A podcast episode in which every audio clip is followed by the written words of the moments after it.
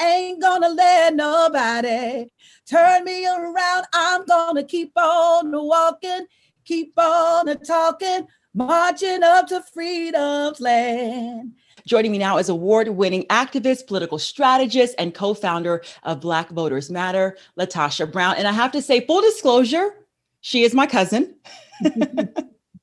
Tasha, so good to catch up with you. You have been really busy going into communities, really trying to drum up the support and get folks out registered and getting involved in the voting process. How did you uh, become a co founder of Black Voters Matter? So we created it. I created the organization, co-founded it with, with Cliff Albright.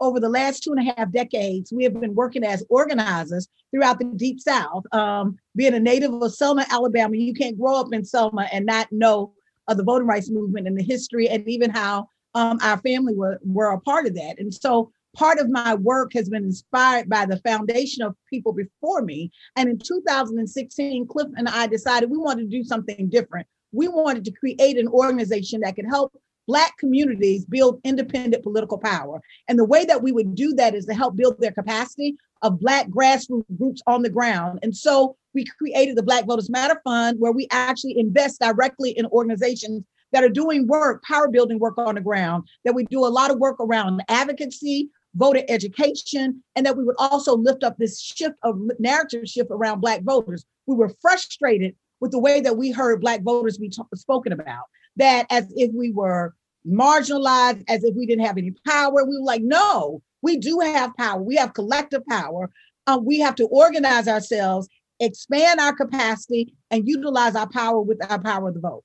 What has been the response when the bus pulls up? Black voters matter. What's the response in the community?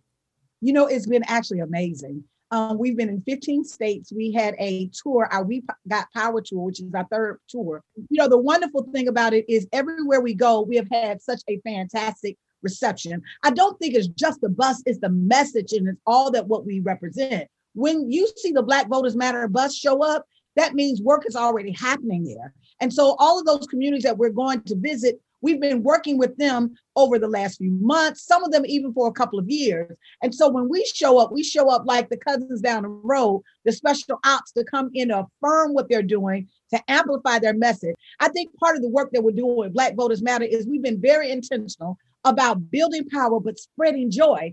And so everywhere we go with the Blackest Bus in America, we're always coming off with music, we're connecting to local organizers that are already there and having a conversation to build our power. Looking at your mission and what the the Black Voters Matter uh, Fund is all about, it's more about putting what I understand, putting the power back into the voter, not behind one political candidate.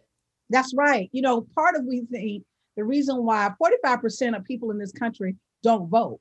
And part of the reason why we think that is the case is because we have centered political candidates and we've centered political parties when in fact the Constitution says we the people. And so fundamentally, what we have to do is center the voters. Even our organization, we intentionally named ourselves not Black Votes Matter, but Black Voters Matter, because there's a whole bunch of people that care about Black votes, but don't care about Black voters. We wanted to center the people in our work because what we believe is the way that you build democracy is that you have to engage the people. You have to really get people to take ownership you have to get people to really see governance as a part and as a responsibility for themselves and really in terms of shaping their future and using their agency. And so our work is centered around really making voters and the citizens of this country putting us front and center so that anybody that it is is elected or in the political process we got to flip it around we don't work for them they work for us but that means we have to center messages that also center us in our power what has been your experience uh, when you're rolling through town and you're talking with people on the ground in these communities? What has been your experience with some of the voter suppression issues they're still facing? voter suppression has happens in a spectrum. It's not just a one incident here. It literally is a concerted, coordinated effort that we've seen manifest itself in many ways. Some of the things that we've witnessed um, from Georgia, where I am a voter, people standing in line for three, six, eight hours because machines are down. Polling sites that I've gone to that they don't have the cords for the machines. They counted the machines, but don't have enough cords. And for some reason, that disproportionately happens over the African American community. In addition to that, we've seen the massive dropping of registrations of people from the registration list. For example, in Georgia, just recently, October 2019, the Secretary of State dropped 328,000 people from the voting rolls. We working along with an investigative journalist, Greg Palast, and, and a team of experts discovered over 200,000 of those voters never should have been dropped from the voting rolls. Right now, currently, there are over 247 lawsuits to really be able to restrict and prevent voters from participating in this process that is quite frankly being led by Republicans. There is a concerted, coordinated effort across this nation for those who are bad actors to steal the election and marginalize the voices of Black voters and people of color. I want to talk about your background because you're very passionate. You grew up in Selma, Alabama. We think of Selma, we think of Bloody Sunday, we think of, of the march across the Edmund Pettus Bridge. Uh, talk about your, your background and growing up in Selma and what it means for you to be uh, so actively engaged in this process of making sure people are able to have the right to vote. Well, the first thing I did right was the day I started to fight. Keep your eyes on the prize and hold on, hold on. You know, it is the spirit of the movement that actually inspires me, that has, shaped my activism. That coming from a family where my mother was one of the first to integrate high schools in the state of Alabama, um, to stay in a community where many of the people that I were I was around every day that fed into me, that trained me, were people who were actually young folks in the civil rights movement and in the Black Power movement to really be able to hear from there and their stories. And then I think the third thing is, in some ways, you know, I really do believe that this is part of my purpose and my destiny. That mm. fundamentally, I love people and I love humanity. And so for me, politics is not an end in itself. It's a vehicle, it's a means to an end what I want is I want people to live in the kind of nation that we deserve. My activism is shaped by my belief that I want all children to have quality education, that I want every single person to have access to healthcare. What's the worst thing could happen if people have access to healthcare? That folks won't be sick.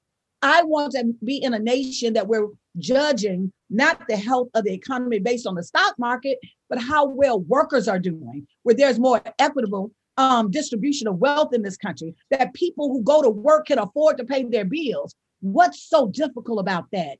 And so, what drives me is not this idea of having a title of being an activist. I don't know, even as growing up, if I ever thought, you know, that I, I'm going to grow up and be an activist. What I knew is that I wanted to grow up and literally be able to shape a world where people could be treated with respect and dignity and part of being able to do that, activism gave me a path to do that, to be able to protect um, those things in our community that are important to me, to be able to influence policy, to be able to put people in office that I felt like were aligned with with my issues or the issues that my community cares about, and also to be able to take people out of office and positions of leadership that have not been good to our communities. And so for me, that activism just provides a platform for me to really be able to operate in my agency and in my gifts with other people who really believe that we can transform this country, that we can transform this world. And so politics to me is just one path forward in that. That I do believe that when people believe, when we start believing in ourselves and our power, things will change. We will get the kind of government we deserve. We will get the kind of economy we got we deserve, but we've got to step up and step up um, and really be able to speak to that. What does success look like for you, for Black Voters Matter? Uh, after November 3rd? What does that look like? On November the 4th, we'll be back at doing work until someone, until the work is no longer needed and we're out of business, right? That's when I know we will be successful. That fundamentally, I'm hoping that on November the 4th, we have a path forward to actually creating a radical reimagining of this nation, that we truly start moving on a path to have democracy and be honest about that democracy in America has been aspirational. It has not been achieved. As long as we have electoral college, that's not full democracy. As long as we have wide scale voter suppression, that's not democracy. So, what I am hoping what success looks like to me is that we would have a high record turnout of Black voters and we would continue to build from there. That the work doesn't end on November 3rd, it actually begins a new chapter, a new era of us really looking at politics, not in the space of just transactional politics, of who wins an election, but that we shift our mind and we shift our paradigm and we look at this process as how can we be transformative? How can we literally use our power in the voting booth, not only just to get uh, elected officials in office that we want, but to shape the kind of agenda priorities that we need for our communities. What success looks like to me is that there will be more and more people engaged in this process, that more and more people will feel a sense of their power. If we don't do anything else, if we know that there are more people that are feeling a sense of their own agency and their power and standing in that and raising their voices, then we would have contributed what I want us to contribute. That is what's important to me. What is important to me is that people are inspired to act to act in ways that we're saying that we're going to move this country and our communities forward. And racism is not okay. White supremacy is not okay. Oppression is not okay. And that we're going to use our collective power, our collective voice, whether it's in the streets, whether it's in the voting booths, whether it's in our places of business or places of work, but to force this country to really have a hard look at how structural racism has impacted, and so that we can move forward in a new era so that we can create the nation that we all deserve. You've put the, the movement towards, you've created songs for the movement. Tell me about that project. So I am working on my first album project um, that was really a dedication as a commemorative project. It's called Songs of the Souls of Black Folk. I wanted to take some of these freedom songs, like Ain't Gonna Let Nobody Turn Me Around, um, Oh Freedom, um, I I uh, I woke up this morning with my mind on freedom. All of those songs that have inspired and been the voice in our community to help us feel in, connected and inspired. I wanted to do a project to lift that up since this is the 55th anniversary of the Voting Rights Act. It also is the 100th year anniversary of the women's suffrage movement. And so while as a Black woman, I sit at the intersection of that, I wanted to move that legacy forward in the spirit of music. There's never been a movement that did not have a sound, that did not was not propelled by music. And so my project, Songs of the Souls of Black Folks, seeks to do that, to commemorate those songs that we have pull the strength from all of these years and that we continue to sing. Those protest songs, those songs that move our spirit and allow us to feel human and alive, those songs that help us feel connected. That's what my project is about the one song that stands out from this entire project that that really speaks to the efforts that black voters matter is doing and and the the, the spirit you're feeling when you're rolling in through these communities. What's the what's the song or the lyrics that really stand out? Ain't gonna let nobody turn me around turn me around turn me around. Ain't gonna let nobody turn me around. I'm gonna keep on walking keep on a talking, marching up to freedom's land.